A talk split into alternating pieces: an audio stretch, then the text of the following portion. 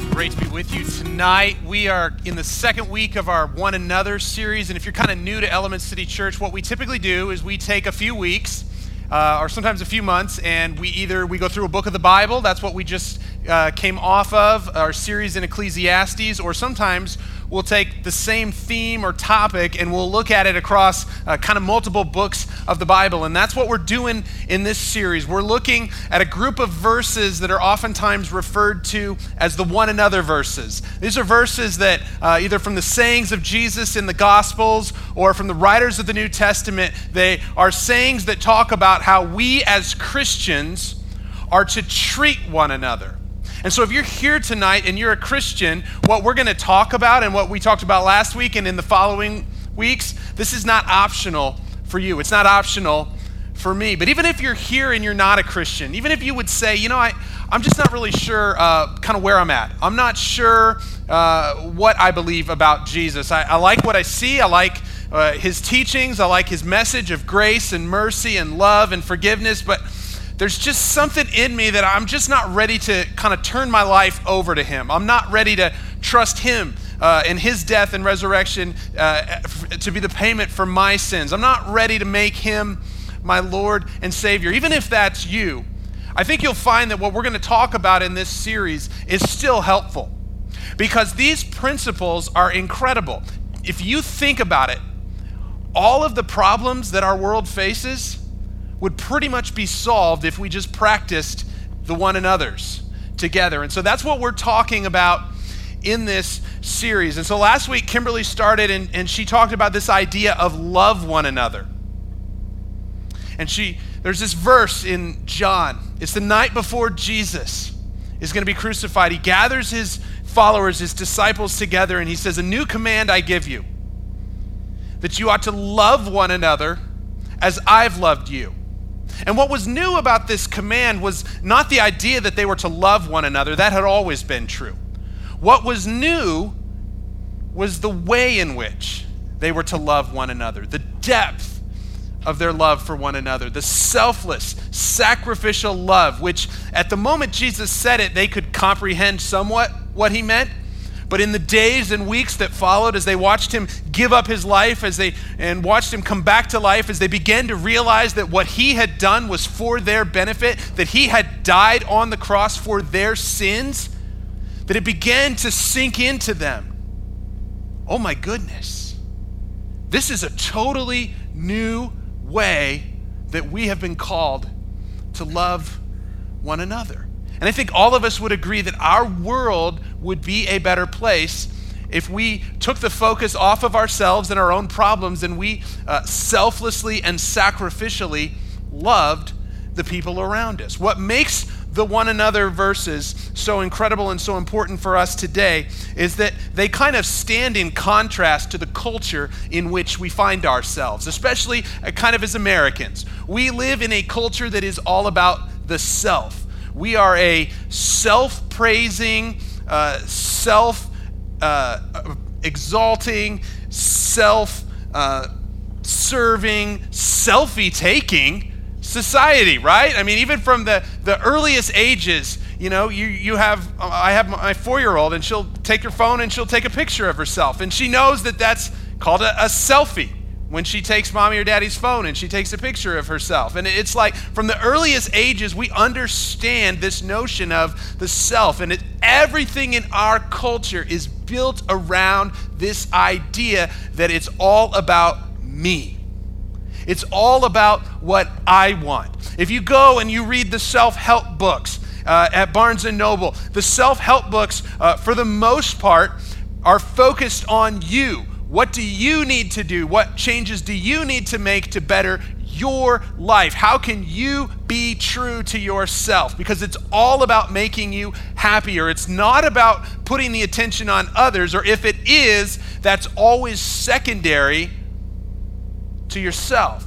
But Jesus, he flips that notion on its head and he says, No, you are to love one another as I have loved you. You are to put the needs of others ahead of your own needs. And when you do this, it's by this that everyone will know that you're my followers.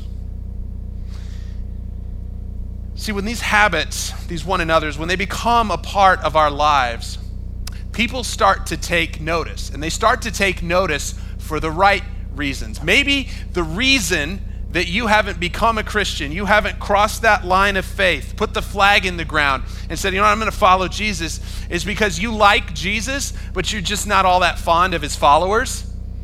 You're not all that fond of the people that, that claim to be Christians, that claim to be followers of Jesus. And I think that the biggest reason for that is that we have not, as Christians, practice, practiced the one another's with one another the way that we ought to. We have not prioritized the one another's. We know they exist, but we haven't taken them to heart. We haven't actually put them into practice. But as Christianity gets uh, kind of pushed out to the margins more and more in our society, what is going to get people's attention, what is going to make people curious about Christianity, is not that we're going to give them an amazing presentation of the gospel, although we need to do that what is going to first catch their eye is the way that we treat them and the way that we treat one another. That they're going to look at us and say, you know, I'm just not sure that I believe everything they believe, but man, do they love each other. I'm just not sure that I'm ready to take that step and trust in Jesus, but you know what? Those Christians, they sure forgive one another. They're generous to one another. They serve one another. They put one another's needs ahead of their own. See, it's only in that context that Christianity will begin to again gain traction. The days of, of quote unquote cultural Christianity for us as Americans are long gone. And what is now going to be the norm, what is going to be the way that we take our faith to the world and we get people's attention is by the way that we practice the one another's with one another. That's why it's so important that we talk about these verses, that we talk about what they mean and how they apply to our lives. And tonight, our one another is encourage one another. And typically, when you think of encouraging other people, uh, you think of kind of building them up when they're down. You're lifting them up with an encouraging word. Someone's going through a difficult time, uh, maybe the death of a loved one, maybe a, the loss of a job. Something is just, their relationship has gone kind of amiss, and you just, you kind of come alongside them and you put your arm around them. And you just, you, you kind of love on them and you just tell them everything's going to be okay. And you encourage them and you pray for them.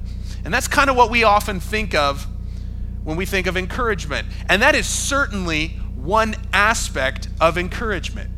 But that's not all that encouragement entails. Encouragement is more than that. As we're going to see tonight, encouragement is something that we can do for people when uh, times are tough, and encouragement is something that we can do for people when things are going great. Listen to what the writer of Hebrews has to say.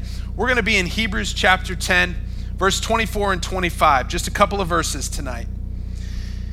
It says, And let us consider how we may spur one another on toward love and good deeds, not giving up meeting together, as some are in the habit of doing, but encouraging one another, and all the more as you see the day approaching. Now, we're, we're dropping in here kind of on the middle of a discussion. And so, for the first part of the letter, the writer has talked about the superiority of Jesus. He has talked about how Jesus is the superior high priest. He's superior to the priests of the Old Testament. That the sacrifice Jesus offered, it's a sacrifice that's superior to the animal sacrifices in the Old Testament. Jesus offered one sacrifice for all time, whereas the sacrifices in the Old Testament had to be offered year after year after year. He talks about how the, the new covenant, that's just a, a word that means a new arrangement, a new agreement the new arrangement between God and man, the new covenant that Jesus inaugurates is superior in every way to the old covenant. And for the for the first century audience that's reading this, many of them came from a Jewish background.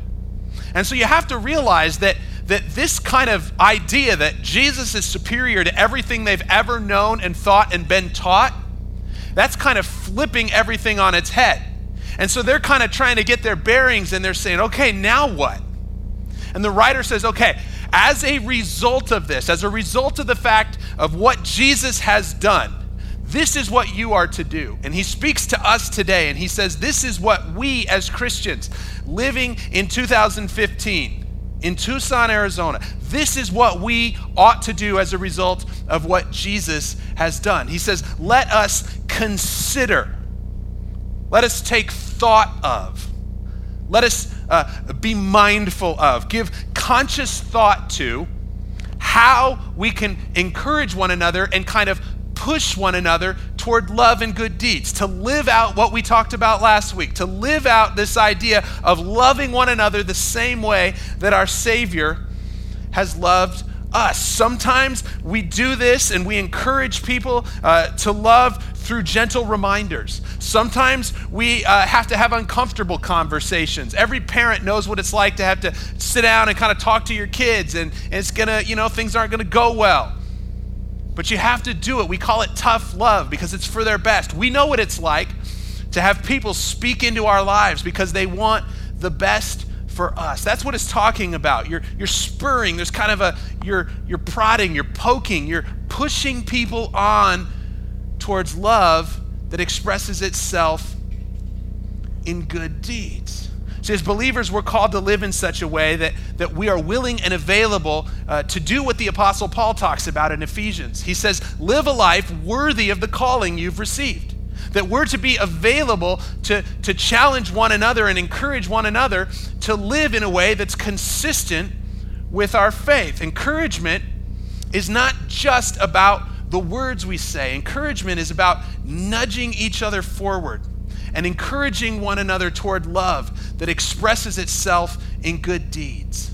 Love that expresses itself through uh, selfless and sacrificial service. That's part of what it means to encourage one another. Do you see, it's, it's more than just lifting people up when they're down, that it's really a, a state of being. It's something that we're to constantly be doing, that we're to constantly be encouraging one another and kind of pushing each other to be all that God would have us to be. Because the goal of encouragement, the goal of encouragement is to help one another live in such a way that we become more and more like Jesus. The goal of encouragement is to help one another be conformed to the image of Jesus Christ. That phrase in Romans, it means that, that more and more we're to look like Jesus. We're to live like he lived. We're to love the way that he loved. And that as we do that, that we actually play a role in helping each other grow and in helping each other mature and in helping each other become all that God has for us to be. Encouragement is much more than just offering someone uh, a pat on the back or some encouraging words when times are tough. Encouragement is about nudging people forward towards love that expresses itself in good deeds. And it has a very specific goal in mind that you and I might be conformed to the image of Jesus Christ, that more and more our lives will reflect his life, that we would live the way he lived, that we would love the way he loved. And so, with that in mind, what we have to then think about is well, what does that mean? How do we practice this kind of encouragement with one another? How do we practice this kind of encouragement that says, you know what, I'm going to come alongside you and you're going to come alongside me and we're going to help each other out. We're going to push each other forward. We're going to encourage, spur each other on to live a life of love that's reflected through our actions. And there's several ways we do that. One of them we see right here in the verses we just read that we gather regularly with other believers. Encouragement requires physical presence. And this is really important in our day. See, it's interesting. Uh, in verse 25, there's kind of a, an opposite. And the opposite of, of not meeting together is encouraging one another. And you read that and you say, well, that's kind of a strange contrast. I would think that, that the opposite of not encouraging someone is putting them down or maybe just ignoring them. But here's the reality you and I cannot encourage other people if we do not regularly meet together with them. See, there was this, uh, there's hints kind of throughout the book of Hebrews that some of the Christians in the first century, probably because the, they thought the return of Jesus was about to happen and then it wasn't happening and they were starting to wonder, so they just, they kind of started to go their own way. They kind of started to maybe do their own thing.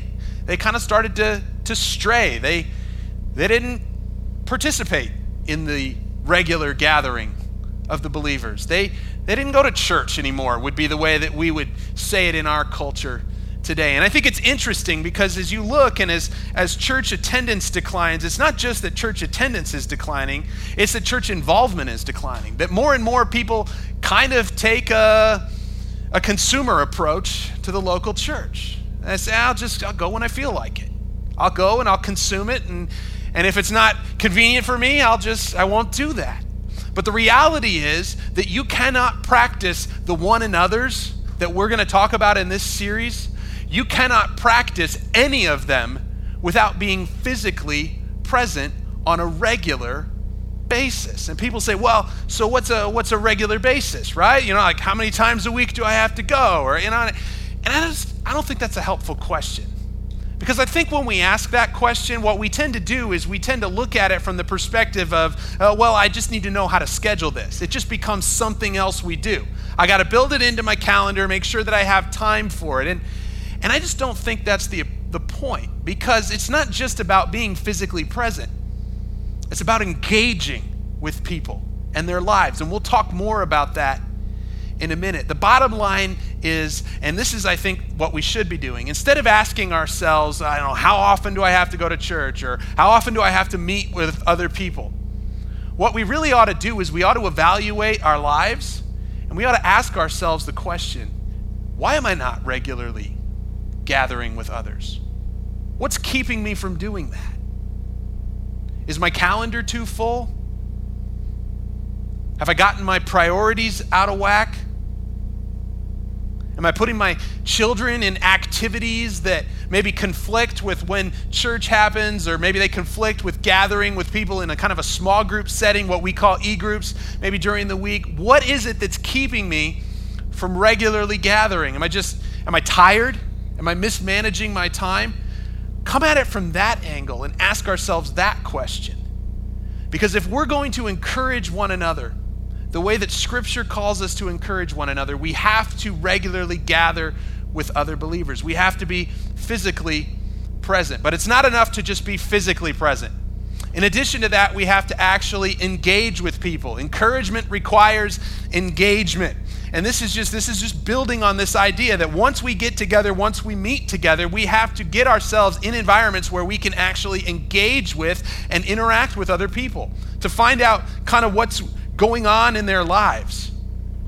Find out how we can be praying for them. Find out uh, how we can you know, maybe help them out. We have to actually engage with people once we're present with them. And that may seem obvious, but this is a tough one. Because it's so easy to be physically present and mentally absent either because we just don't care or we're distracted. I know I struggle with this one. I'll be physically present and mentally uh, absent, just off in my own world, thinking about something else, thinking about one of my problems, one of my concerns, or, um, you know, I'm just not all that concerned with what's going on in front of me. Or maybe we'll be physically present, but then we're doing this, right? You ever been in this setting? Uh huh. Yeah. Oh, yeah. No. Yeah, I heard you. What did I say? You said words. words. Yeah. I did not just reenact my home life. Um, here's the thing cell phones are amazing, right? Uh, they keep us connected. They're fascinating too, because extroverts and introverts love them right? Extroverts love their phone because it keeps them connected. You can have 5,000 friends on Facebook. You can interact with people all over the world, people you've never met with. Man, extroverts love their phones, they stay connected. Introverts, we like our phones because they give us a social barrier when things get awkward. So if you're ever in a conversation with me and I'm just kind of like, things got awkward, right? Here's, here's the thing, and we joke about it and we make light about it but more and more, we're losing the idea of physical presence in our culture. You can do everything online. You don't have to go shopping. You don't even, and some people would say, you don't even have to go to church anymore. You can just watch it online. When you read the New Testament, though, there is absolutely no category for a world in which Christians live physically isolated from one another. And the reason why is that you cannot engage with people in a meaningful way if you are not physically present. See, in order to engage and really encourage someone, you have to actually know what's going on in their lives. You have to know a little bit about their personality. You have to know how to best come alongside them and offer them encouragement.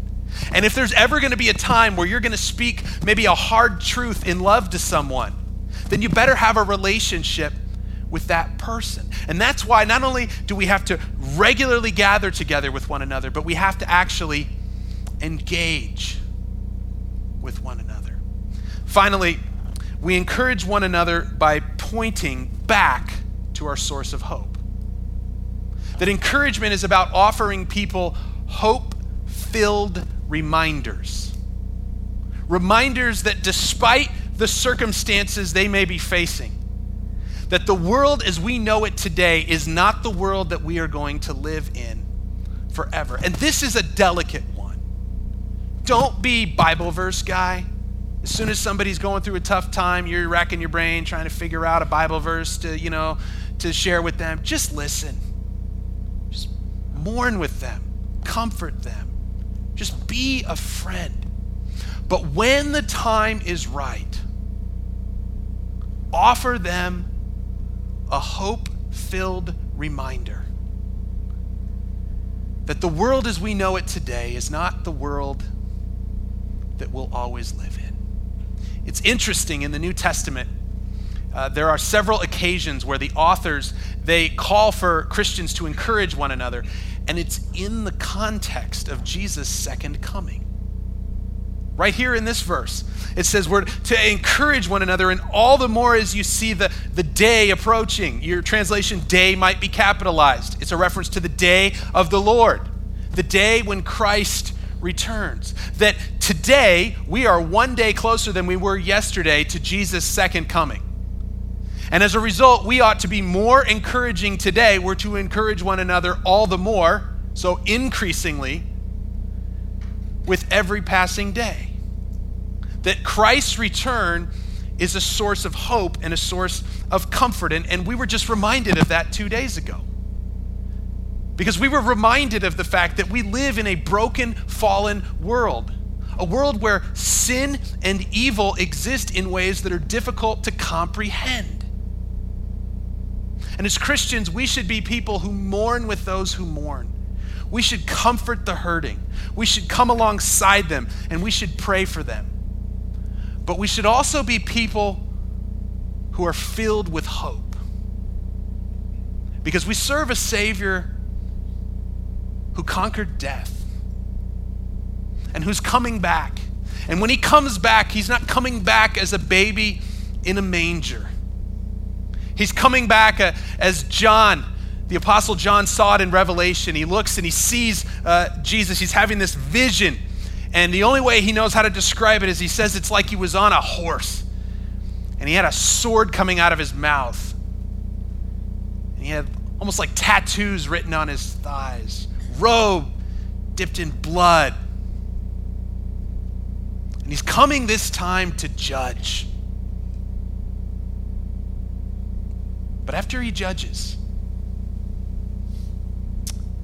he says, I'm going to make all things. And that's why we have hope.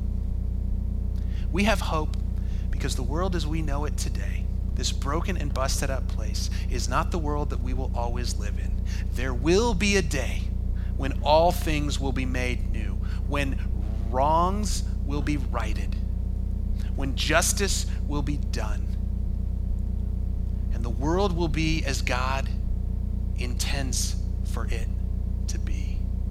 And in that day, we'll have nothing left to do but to fall down and to worship.